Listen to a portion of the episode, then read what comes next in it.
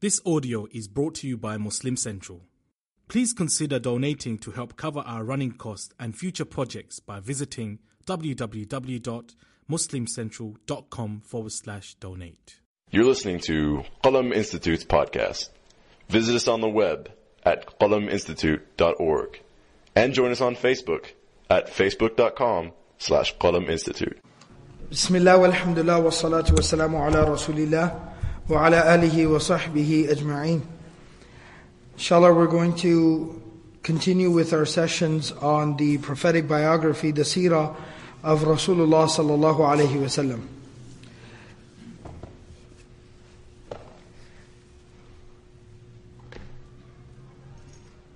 We had actually taken a week off in between, but the last session that we had two weeks ago was dedicated to talking about, of course, we, we, up until this point, we've talked about the pre-Islamic condition of the Arabs. We've talked about the family, the lineage of the Messenger of Allah sallallahu alaihi wasallam. We've talked about his immediate family members, his grandparents, his parents, his uncles, his aunts. And we talked about even um, the time immediately before the birth of the Prophet ﷺ, what was being experienced by his mother, uh, the passing of his father, and then we also talked about the actual birth of the Prophet ﷺ, some of the key incidents, some of the miraculous events that took place the night of the birth of the Prophet ﷺ. And then in the last session, we talked about, well, obviously, after birth, as a baby, as a child, as an infant, the most immediate need and the most immediate situation of the Prophet Prophet's life was just being nursed, was being taken care of. And something very interesting that we talked about in the last session, that I'll just reiterate here before we move on to this week's session, is that the Prophet of Allah sallallahu alaihi wasallam was, as was the custom at that time and continues to be in many parts of the world, that the Messenger of Allah sallallahu alaihi wasallam was nursed by women other than his mother other than his biological mother. He was breastfed, he was nursed by other women. And the reason why that's so significant is in the Arab culture of that time, and Islam maintained this and solidified this and perfected this, that when a child has been nursed by a woman, that woman basically becomes a, a mother for that child. She ends up becoming his milk mother, his rada'i um. Um Rada'i. So she basically becomes a mother to him. And the reason why that's important from a from uh, from a social and even a legal, meaning an Islamic perspective, is that she is she has a mother-like relationship with him, meaning he can't get married to her, she doesn't have to observe hijab from him, etc., etc. And one woman nursing or feeding a child actually establishes other relationships as well. So if she's nursed any other babies, any other children, then they become brothers and sisters to that child. And if she has her own biological children, they also become brothers and sisters. So this, it creates a whole extended another family for this individual. And that's very important to understand and know. So, but what's very, very interesting is that at the very least, we know by name in more authentic narrations, there's actually some narrations which um, tell us that maybe there were more than this, but from very clear authentic narrations, we know a minimum of four women who nursed, who breastfed the Prophet of Allah sallallahu alaihi wasallam. Obviously, his biological mother, Amina, there was the two individuals, the two women who we talked about in the previous session two weeks ago. Number one was uh, and um, she would later on also accept Islam. And then she was the slave girl who was owned by Abu Lahab. And he actually freed her immediately as soon as she brought him the news of the birth of the Prophet ﷺ. But being so close to the family and having spent years with the family, having nursed many of the children in that family, she still continued to remain close to the family. Even though she was freed, she was no longer a slave, she still remained close. And so she obviously uh, nursed the Prophet Prophet of Allah sallallahu She had also nursed the uncle of the Prophet sallallahu Hamza radiallahu anhu, and that's why the Prophet sallallahu and him had a very special relationship. Another woman who we talked about very extensively who nursed the Prophet was Ummu Ayman, a woman by the name of Barakah. Ummu Ayman, who would accept Islam later on. She would make the hijrah, and she was very near and dear to the Prophet ﷺ. She was actually, and again, I'm jumping ahead, but we'll talk about it in more detail. She would accompany the mother of the Prophet ﷺ on various journeys. Um, a- and she lived with them. She was basically owned by the mother of the Prophet ﷺ. Later on, the Prophet ﷺ would inherit her, and of course, he would free her. But she was somebody who was very close to the Prophet ﷺ and the Prophet of Allah ﷺ's mother. And after the Prophet ﷺ's mother passed away, which is something we'll talk about later, she basically became the mother figure in the Prophet ﷺ's life. He was very attached to her. He was very close to her. There's actual narrations which talk about the fact, and I spoke about this last time, that the Prophet ﷺ, Sahaba used to hear him, that he would refer to her, when he would speak to her, when he would address her, he would actually address her as Ya Um. So he wouldn't even address her with her kunya like Ummu Ayman or something because she wasn't his biological mother, but he was so emotionally attached to her, he would actually call her mother. He would refer to her as Ya Um. And, um, and then I mentioned some other things from her biography which were mentioned in the previous session. She of course accepted Islam. Later on she would marry Zayd ibn Haritha, the, the, the, the adopted son of the Prophet meaning the, the, the, child that the Prophet had taken care of and he had raised him. And from them, of course, that child Usama bin Zayd radiallahu anhuma was born, who was also very near and dear to the Prophet of Allah sallallahu. That's why he was often referred to as Hibbu Rasulillah, because he was the son of not only that child that the Prophet had raised or taken care of, Zayd bin Haritha, but he was also the son of the Umm, right? The rada'i um, the, the, the, the, nursing mother of the Prophet of Allah sallallahu alaihi wasallam. But the, the reason why I kind of recap this is the, the specific thing I want to mention before I go on to talking about the fourth woman who nursed the Prophet of Allah sallallahu alaihi wasallam is, out of these four women who nursed the Prophet of Allah sallallahu alaihi wasallam, two of them were African. Two of them were African. Both, both and Umm Ayman were African. And to, to, to be very clear and blunt about it, they were black, they were African. And, and if we think that, you know, we've maybe seen some racism or we still have some level of racism left till today and, you know, we're concerned about it, at that point in time, in that place, in that region, in that culture, it was unbelievable. I mean, an African was to these Arabs, to the purest of these Arabs, the Qurayshi Arabs. The Qurayshi Arabs had such a superiority complex that they, they, they thought they were better than even other Arabs. You know, they used to look down on the other Arabs, the Ansar later on, who would be called the Ansar, the Aus and the Khazraj. In Yathrib, they used to be look, they used to look down on them. They were masakin, they were poor people. They weren't that classy, they weren't high class, they weren't very pure, they didn't have great lineage. So there was such severe racism at that time. And subhanAllah, Allah subhanahu wa ta'ala divinely instituted that His beloved messenger, Muhammad Rasulullah sallallahu wasallam, would be a role model, would be a role model for generations, for centuries, to comfort the entire world, from people, for people for all, from all four corners of the world, of all shapes, colors, and sizes and languages. And Allah subhanahu wa ta'ala divinely Allah subhanahu wa ta'ala divinely arranged for the fact that two of the women who were the mothers, the milk mothers of the Prophet of Allah sallallahu were African women. And one of them was so near and dear to the Prophet alaihi wasam that for the rest of his life, he would refer to her as his mother. He would introduce her to people as his mother. Subhanallah. So it's, it's a real interesting perspective that we gain from that. Now, the fourth woman who nursed the Prophet of Allah sallallahu and this is a very, very well-known famous story from the life, from the seerah of the Prophet of Allah sallallahu was a woman by the name of Halima bint, uh, Halima bint Abi Dhuwaib as-Sa'diyah. Alright, Halima as-Sa'diyah. Alright, um, Sa'diyah because she was from Banu Sa'd. She was from the tribe of Banu Sa'd. She was from a tribe that was named that. That's why she's referred to as a Sa'diyah. But she was Halima bint Abi Dhuwaib. And so basically Ibn Ishaq, very famously in his seerah, he mentions that the custom of that time was that, especially for the Quraysh and for the inhabitants, for the families, especially the elite, the high class families, the leadership families in, in Mecca from Quraysh, was that they wanted their children to grow up in a very nice, clean, pure environment, away from city life, away from any type of pollution there might be, and away from any type of dangers that were there present in the city. At, at the same time, particularly in, at the time, and again you see the divine um, arrangement of the tarbiyah of the Prophet of Allah sallallahu that during that time that the Prophet was born, there was actually um, a disease that was spreading in Mecca, and it was uh, it was affecting infants.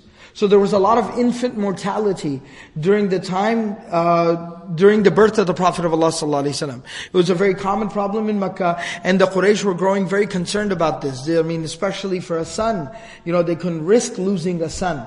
Right? He was the future. He was the leadership. So people in Quraysh um, really latched onto this practice of, you know, these these wet nurses, what they would call. So these women who lived out in the countryside. And they would have many children of their own, and especially when they would have small children themselves, so that they would be physically capable of nursing another child. What they would do in order to earn some money and to uh, be able to, you know, make life a little bit better for themselves out there in the boonies, what they would do is they would come into Makkah, they would approach the families of Quraysh, and they would offer to take their children away from the disease, away from city life, away from any danger, away from pollution, and also the language was also an influence as well. Because Mecca was an epicenter, was a cosmopolitan city. So Mecca was a trade center. Alright? And because of that, people were coming to Mecca from far and wide. And people were coming to Mecca to do business. And that was naturally, obviously affecting the language and the purity of the speech for the people in Mecca and for the people of Quraysh. They didn't want their children growing up speaking, you know, Spanglish. Right? They did, we, we understand what that is, especially here in Texas. They didn't want their kids growing up speaking Spanglish. All right, they wanted them, uh, you know, like like our kids, like Desi kids, you know, me who, right? Like what does that mean, right? So it's half Urdu, half English. So they didn't want their kids like growing up like that. They wanted them speaking proper, clean, pure, authentic language. All right, eloquent speech. And so that was an, obviously another motivation. So these women would come and they would basically, you know, take these children from their families. They would request them to give their children to them, and they would give their children over to whatever woman seemed most suited or best. Um, and it was almost like a first come, first serve type of basis. And these women would take those children, they would keep them out there for a minimum of two years. And during that time, of course, they would bring them back occasionally, sometimes on an annual basis or semi-annual basis, or the families themselves would go out and visit the children. And it still seems kind of strange. I mean, even that concept, that notion to us seems extremely strange, right? Like what kind of a mother would be okay not seeing her newborn baby for six months at a time? But again, different cultures, different practices, and they had their own personal reasons for doing so. Especially if you take the reason of the disease being very, very apparent at that time and being very dangerous at that time. So you, you, that makes, ends up making a lot of sense. Nevertheless, that was their practice. So these women from Banu Sa'd, they ride towards Mecca to get babies, and because there, were, there was a financial incentive, they would get money in exchange in return for this. So they ride towards Makkah to come and take some of these wealthy babies, you know, babies of wealthy families and leaders' families, so that they got some hookups, they got some connections, plus they'll get paid. It was a win-win-win situation all around. And so they're coming to get these children to take them back and raise them for a couple of years and nurse them and take care of them and raise them properly.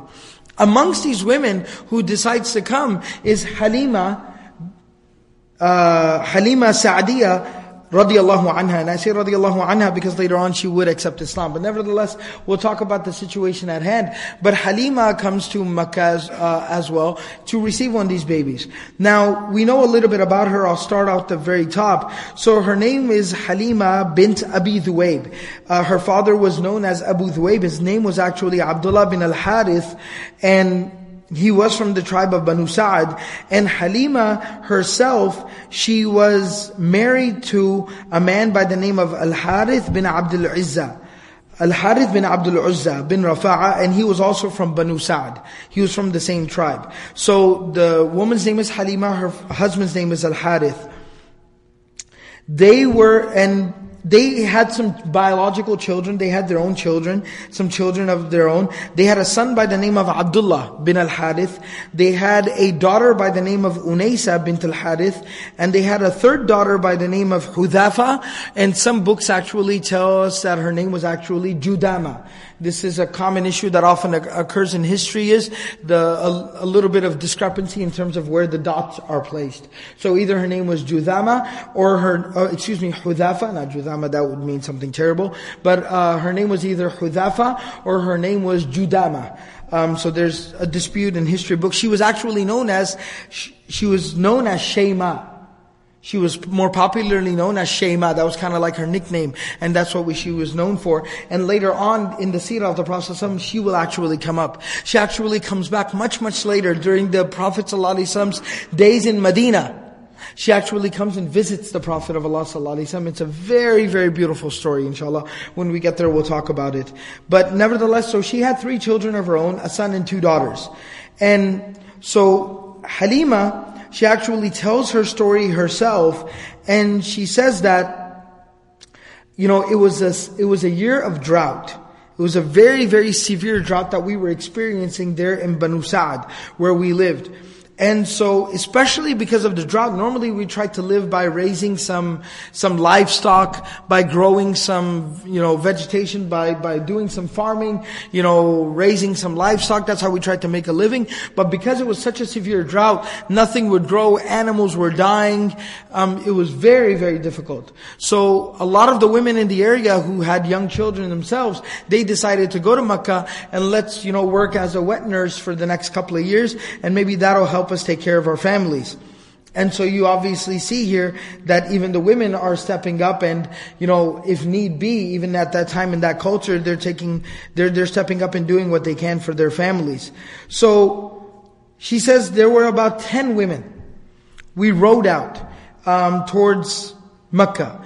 Now typically in a on a long journey, especially for women uh, or even for men who maybe weren't very used to riding on a camel was something that is very uncomfortable to make a long journey on.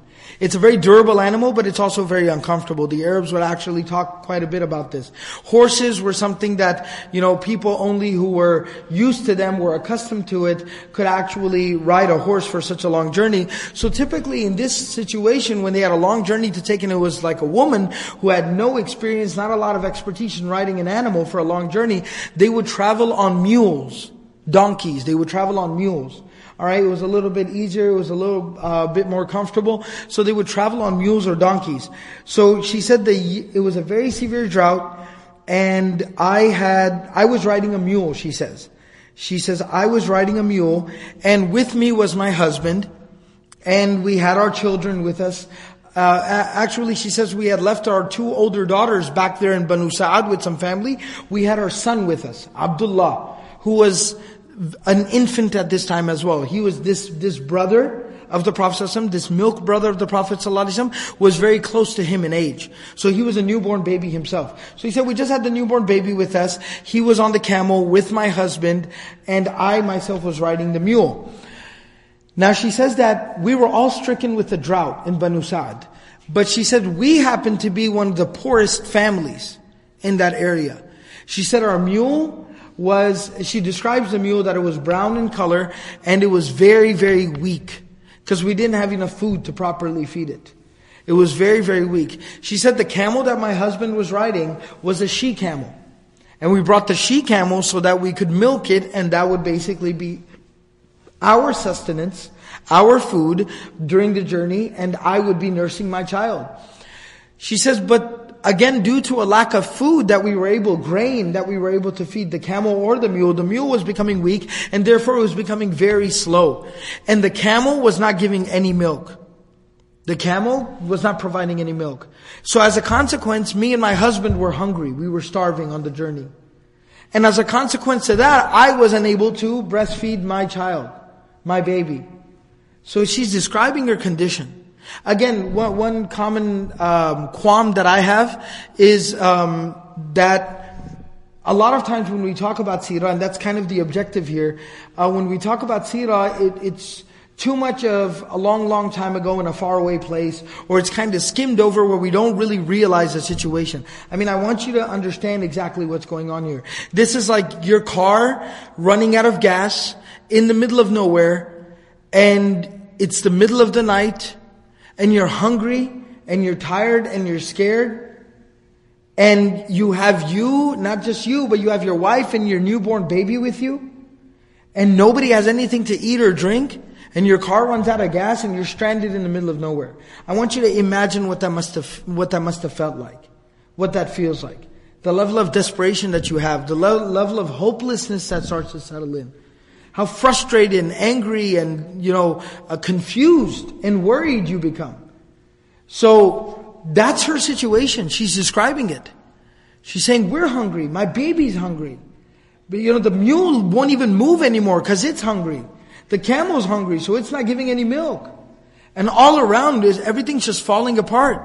And we're trying to go towards Makkah, and because the mule has become so slow, she says that the, we were about 10 women, 10 families that had left to go to Makkah and receive these babies. They've gone way ahead of us. We got left behind. So we're by ourselves.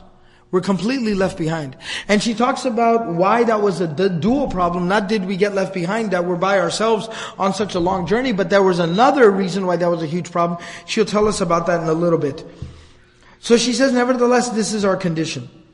But, ne- but some way, somehow, we continue to push on and push forward, and we keep motivating ourselves. She actually talks about the fact that, you know, and, and the night before we reached Makkah, the night we, and we, at night you couldn't travel at night. There was no driving straight through. You didn't just take shifts driving. The night was the night. You were in the middle of the desert. There was no light.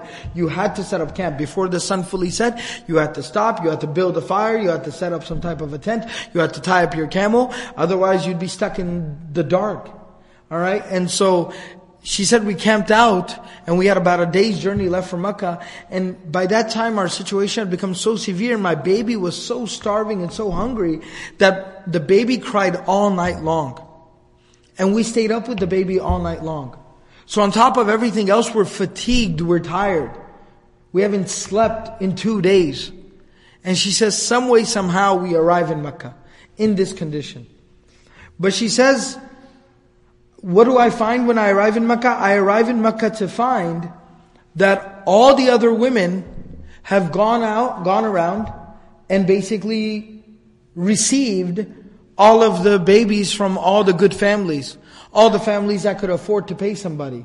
All the families that were, you know, that, that people were very, the, the, the women were very motivated, were very interested in getting the babies of those families. Because they were rich, they were wealthy, they were influential, they were important people. Everybody's picked up children. And I'm the only one who's left. And she said, I made the rounds to the people we had heard of, the families that we had heard were expecting. We, I made the rounds and found out, they said, no, we already gave it to her and we gave it to her and we gave it to her. And I'm getting rejected from every home until finally, she says, I hear about, but there is one baby. Every home I go to, they tell me, but there is one baby that I don't think anybody picked up yet and that is the grandchild of Abdul Muttalib. That's Muhammad ibn Abdullah. Muhammad the son of Abdullah sallallahu alayhi wasallam. And she said, even I, this is a very interesting thing. Halima, she says herself in the narration that even I, when every single home they would tell me about this baby, I would immediately tell myself, I would think to myself, I do not want that baby. And she said, in fact, when I got to Mecca and I spoke to the women, do you know if there's any children left? They said, as far as we know, there's only one baby because we all went to that house to inquire about the baby, but we decided not to take that baby. And the reason for that was, innahu yatim. Because he's an orphan. His father has died. His father's passed away.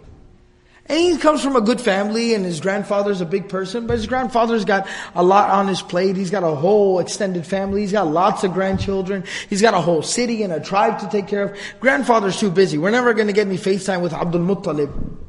I mean, Abdul Muttalib was like a legend. He was like a living legend. We're not going to get any FaceTime with Abdul Muttalib. You would have to deal with the parents. You'd have to work out a deal with the parents. And the father is dead. So the mother, what can she provide? What can she give? Even financially, we're not really sure what she's got, what she doesn't have, how her situation is with her family, and we don't know. So we can't really depend on, you know, depending on some woman to, the mother to compensate us, because of the culture at that time.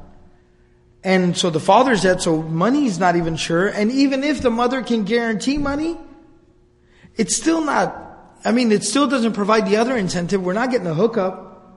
You know, you're not going to be, you know, connected to some important guy in Makkah. She's just an average woman in Makkah.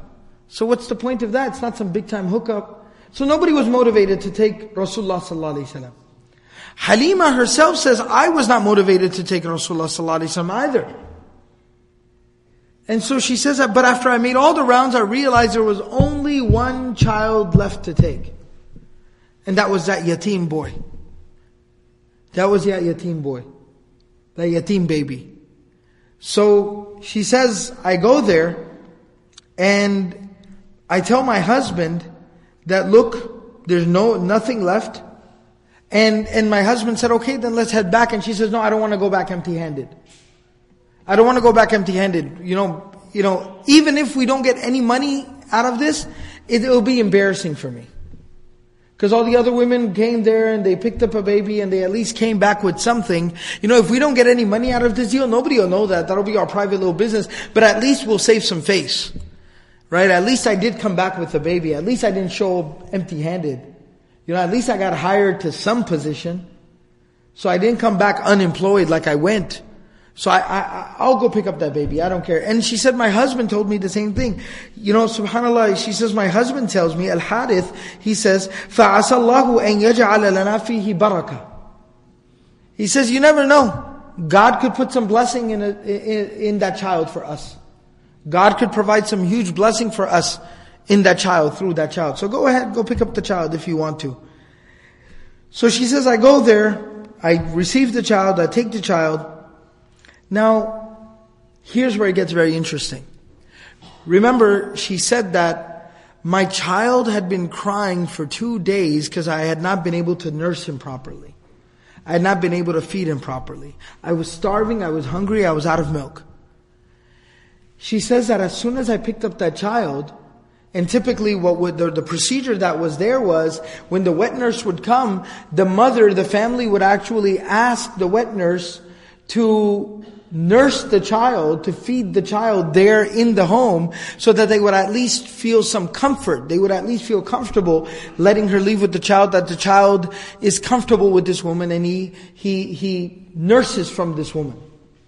So that was kind of like your interview. That was the, that was the test run. Alright? She says that as soon as I picked him up, and I brought him close to myself, and he started nursing, she said, I was able to feed him. And she said, I fed him until he was completely done. And she said, I was so like, surprised and shocked by this, but then at the same time so, you know, grateful for the opportunity. I told him, I asked him, can you hold on just for a second? I gotta take care of something real quick. And she said, my baby Abdullah who was with me, I picked him up and I nursed him as well. I said, hey, I don't know what's going on, but whatever's going on, I gotta take care of this situation. So she said, I fed my own son. And she said, subhanAllah, he drank and he, you know, nursed until he was perfectly okay. He was full. And there was no explanation. And immediately it hit me, something special is starting to happen. So I told him, you know, uh, if you guys are okay, I would love to take your child and I'll take care of him and now all of a sudden, very motivated. Now it's kind of like, okay, you're the baby, you got the baby who's still left. It wasn't like that anymore. Now all of a sudden it was like, please let me take your child. I'll take care of him. Look, I'm this. My father's name is this. My grandfather was such and such. My husband is so and so. You can ask anybody about us. Everybody knows us. And so the mother of the Prophet ﷺ, of course, very reluctantly, like any mother would, she hands over the Prophet of Allah ﷺ to this woman Halima. She says that I go back, I tell my husband, I've brought this child. My husband's very happy for me. Um, and so we immediately pack up our stuff because when I got back there, I, I begged the women to please at least wait for me. Look, you guys left us behind on the way here, right? Please at least wait for us. You know, give, give us a little bit of a chance. You know, wait for us until I come back. I'm just gonna go get that baby. I'll be right back. So when I get back, they're all packed up and they're ready and they're waiting. So as soon as I get back, my husband's re- ready to go too. So I pick up the baby, get back onto my mule, and we start to leave.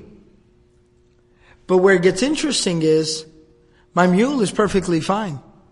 It's walking fast. It's perfectly okay. Like there was never any problem.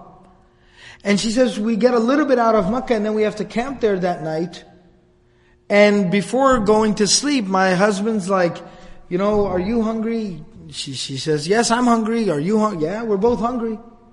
He says, let me go try to milk the camel, see if we have any luck. She's like, why are you going to bother? We tried so many times. It's not happening. It's not working. So he says, okay, let me at least try. So she says that my husband goes and he milks the she camel and it's, the bowl is full. I drank, my husband drank till we were full and there was still left over. So much milk. I was able to nurse my child again, nurse the Prophet of Allah sallallahu again. And she said, we all slept that night. And she actually said, she says, when I look back and I think that was probably the most peaceful, amazing sleep and rest I've ever had my entire life. She says, slept like a baby. With babies. Right? Anybody who has babies know you never sleep like a baby. When you have babies. But she said I did that night. And it was amazing. And we woke up the next morning and we head back. We're able to reach our home. And when we reach our home, she said, we were stricken by a drought. We were, we were, we had been stricken by a drought. A horrible, terrible drought and famine. And she said, but even in Banu Sa'ad, the land that my husband owned was probably the worst. Ajdab. She said it was terribly just barren. It was dry, it was hard, it was terrible land. And so she said, actually, one of the reasons why I had to go to Makkah and get a baby and make some money was because even our livestock was dying because we couldn't even graze them on our own land. And it was very difficult to negotiate with another landowner to let your animals go and graze on their land because then they would want your animals. Like, what's in it for me? So we would have to keep selling part, some of our animals to allow our, our other you know, uh, the herd, the rest of the herd, to be able to properly graze, that slowly our herd was being thinned off. So we were going broke. So she says, but I get back, and we arrive there, and before you know it, you know, our land is the greenest patch of land in the entire tribe, in the entire region. Our goats and our sheep graze to their fill. And the, the, the, the, the goats, when we milk them, so much milk comes out of them that actually we were able to start a very, very good, successful milk business. We had the best milk store in town before you knew it. My husband was selling milk. And everything was great.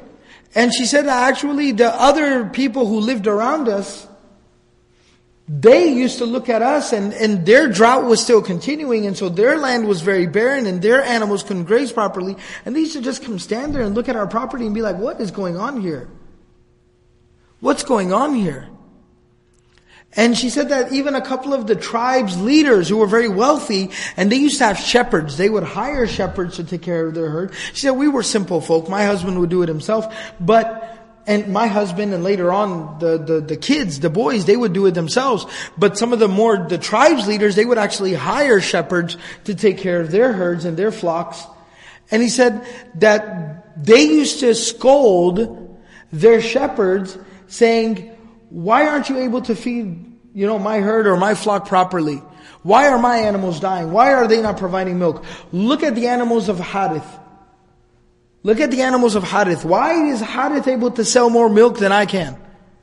What is going on? You must be lazy. You must not be feeding my animals properly. So she said it was like a whole situation was going on.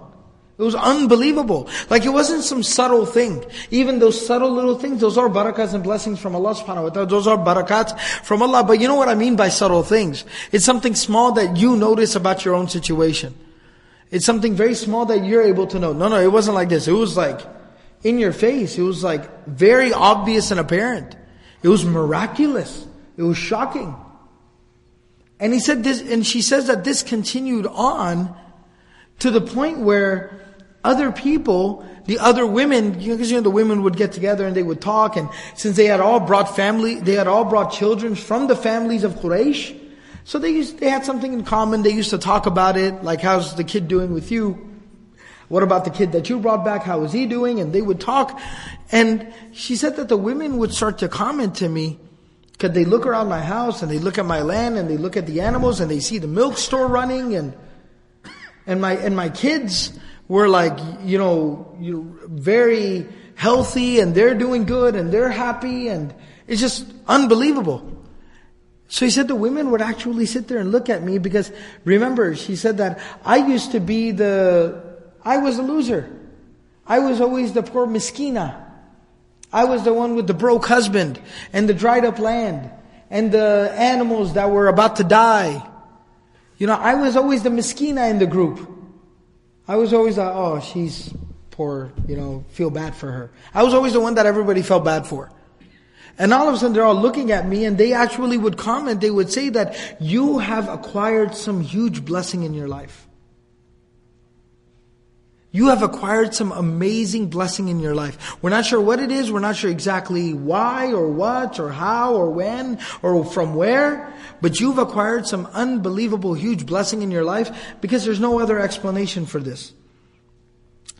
And she, she then goes on to comment, so aside from this miraculous turn of events, and she says, myself and my husband, now, this is what was going on and this is how the people were seeing, but what were they talking about privately in their own home? So she said, me and my husband, we used to, we would sit together and we would talk and we traced this complete, you know, you know, change of luck. You know, as we say, as a figure of speech the whole turn of events, the whole drastic change. When we traced it back, we were able to trace it back to the day we picked up Rasulullah sallallahu alaihi wasallam. And she said, me and my husband, we came to the same conclusion. And so we actually said to each other that this child is the reason why we have all this barakah blessing. It is this child. There's another beautiful, amazing story that she actually then goes on to comment that, and the Prophet of Allah she said, aside from just us getting so many blessings in our life, there was something unique about him. This child had a nur to his face. Like he just had this appealing, attractive, like, he had this magnetic quality to him.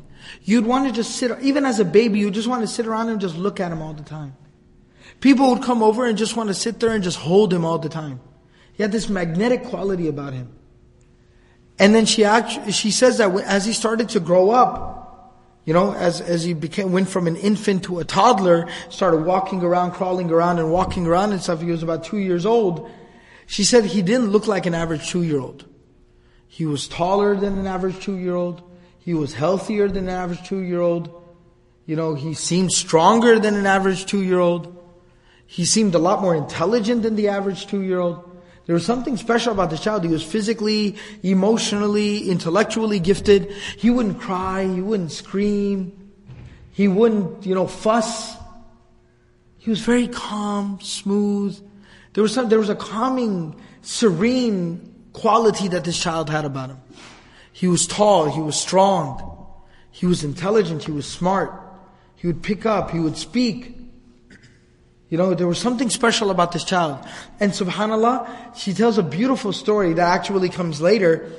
But I'll, t- I'll tell you now, she actually mentions a beautiful story about the Prophet ﷺ. She says that, you know, and, and because there was something so special about this child, and we knew that this child was the source of all these barakat and blessings in our life, we had instructed our oldest daughter, we had instructed our oldest daughter, Shayma, to listen, you know, you and your brother, you know, your, your brothers Abdullah and Muhammad, you know, Abdullah being your biological brother and Muhammad being your, your milk brother. You know, so uh, Muhammad and your brother Abdullah, you know, they're, they're, they're little kids, they run around, they do crazy things, you know, like boys do. Right? So they, they, you know, they do crazy things like little boys do and stuff like that. That's fine. But I want you to always keep an eye on him. I want you to always watch him. I want you to watch out for Muhammad. I want you to take care of him. I want you to watch him. Okay, he's your responsibility. I want you keeping an eye on him. I want you to be a big, a good older sister. And so we had kind of emphasized her to always watch out for him. And she says that one day in the house, I look around and I don't see any of the children in the house. And so I go outside and I see that the sun was at its peak. And when the sun would at its, be at its peak like that, and it's Arabia, it's the desert. So she said when the sun would be at its peak like that, even the animals would go and try to find shades. Even the animals would go huddle up underneath the trees, would go and sit in the shadow that was cast by maybe the wall of the house or something They would all, the animals would all find the shades and they would, you know, recede into the shades and they would basically rest, they would sleep. She literally says, كانت البهائم تقيل. They would literally take a nap. They would go into the shades, they would rest because it was so hot until it would cool down a little bit, then they would come back out. So it's that time of the day where even the animals can't take it. You won't even see an animal out there in the sun. And she said, I don't see the children, so I know the children aren't outside at this time. Why would they go out at this time? It's, it's bad for you. It's very unhealthy. You can get sick. And she says, I look out and I see my daughter, the one who I put in charge of Rasulullah sallallahu in charge of Muhammad sallallahu. I see her sitting with Muhammad outside in the middle of the grass. Not underneath a tree, not sitting next to the wall, just sitting there in the middle, in the open. And so I specifically told her, and not only is that bad for the kids, but I had told her, she was older, and she's intelligent. I told her, listen, watch out for him, he's a little kid. So she says, I rush out there, and I'm screaming, I'm furious, like, you know, like moms get. So she says, I rush out there, what are you guys doing out there? Get inside, you're gonna get sick. Don't sit underneath the sun like this. And I actually, when I get out there, I see that Muhammad is kind of like laying down in the grass, you know, like kids do. He's laying down in the grass and she, Shayma is sitting next to him and they're just chilling. And I go out there and I say, what are you doing? I start, you know, scolding. I start yelling at my daughter, what are you doing? Sitting out here, you're gonna get sick and he's a little kid and he's gonna get sick. You should know better. I told you. And she says, No, mom, everything's okay. She says, What do you mean everything's okay? She says, I've been watching little brother. I've been watching little brother. And one thing I noticed was he walks around during the daytime outside. Like, doesn't bother him. And then I was like, how does he walk around in, during the daytime like that and during noon and it doesn't bother him? She said, until I noticed something, I looked up and there's always a cloud over him casting a shade on him. There's always a cloud casting a shade on him. And as he moves, the cloud and the shade moves. It's always there. And so he just comes out here and he just chills. He's not affected by it. And so she said, I actually come and I sit right next to him so I get some of that shade too. Subhanallah. And um, and Halima already believed that there was something amazing about this child, and so it's it's just adding to the list of things. So she's like, unbelievable, amazing. So, anyways, when the Prophet of Allah ﷺ reaches the age of two, that was usually the tradition, the culture, the custom, that when the child would reach the age of two, it was time to take him back home. So she comes back to Makkah because the mother of the Prophet ﷺ is expecting him and expecting her to bring him back. So she goes back to Makkah and she arrives there and she says, I did not want to give this child up. I did not. You know, not only because of all the blessings, right? Like, I mean, we were living it up. So I, not only did I not want to lose all those blessings in my life, but there was just an attachment I had also developed to the child. So I didn't want to give the child up. And so when I reached back there, I go there and the mother, of course, is very, the mother of the Prophet is very ecstatic, very happy to be reunited with her child. And I, um, I, I tried to talk to her mother that, you know, did you ever consider, did you think about maybe sending him for some more time? And she says, no, absolutely not. Right? Being a mother, she says, no, we're good. Um, and so she's like, I start to get kind of anxious My anxiety's building and my husband's telling me, calm down, it's okay, relax, it'll be alright. My anxiety's building. And she said, Subhanallah, again, this is by the divine plan and wisdom of Allah subhanahu wa ta'ala. She said it just so happened that that disease that was going around Makkah at that time, that a lot of babies and a lot of little kids were falling ill and dying because of, she said it was, there were, there had been a lot of cases very recently. It was at its peak. A lot of kids had gotten sick. A lot of little babies had just recently died. And so that occurred to me and I told her, I told the Prophet's mother, Amina, that, you know, I just got here to Makkah and I heard about all these kids that are getting sick and that are dying in Makkah. I know you wouldn't want to, and even I've grown so attached to your child in the last couple of years. I wouldn't want anything to happen to Muhammad. He's like a son to me too. I wouldn't want anything to happen to this beautiful boy. So let me take him back out there. It's clean, it's safe, it's away from all this mess. You know, it's a dirty city. It's clean, it's safe out there. Let me take him out there for a little bit longer until he's a little bit older, his immune system's a little bit stronger, he's a little more intelligent, he won't go and, you know, um, stick, you know, put, stick his hand in something nasty or go and get sick or play with other sick little kids. You know, he, he'll, he'll be a little bit more older and he'll be easier to take care of and watch and protect, inshallah. So she tells, she convinces the mother of the Prophet sallallahu alaihi wasallam. And she's able to bring Muhammad Rasulullah back to Banu Sa'ad, back to her land, back to her farm or whatever you want to call it. And she's able to bring him back there. And there the Prophet stayed with her.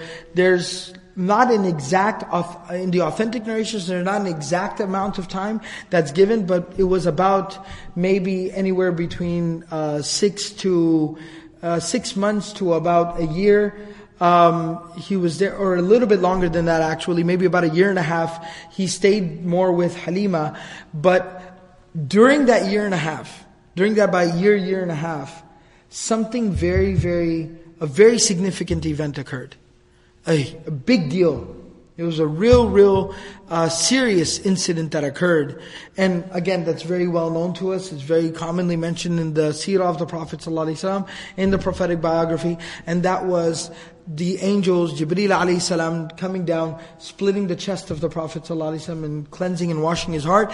The entire incident, the entire narration, inshallah, I'll share uh, with everyone next week, inshallah, in the next seerah session, because otherwise it'll go a little too long. But nevertheless, that event occurred, and then we'll talk about what was the aftermath of that event and what exactly happened as a consequence to that event occurring. And we'll talk about the event itself, inshallah, through the actual narrations in detail.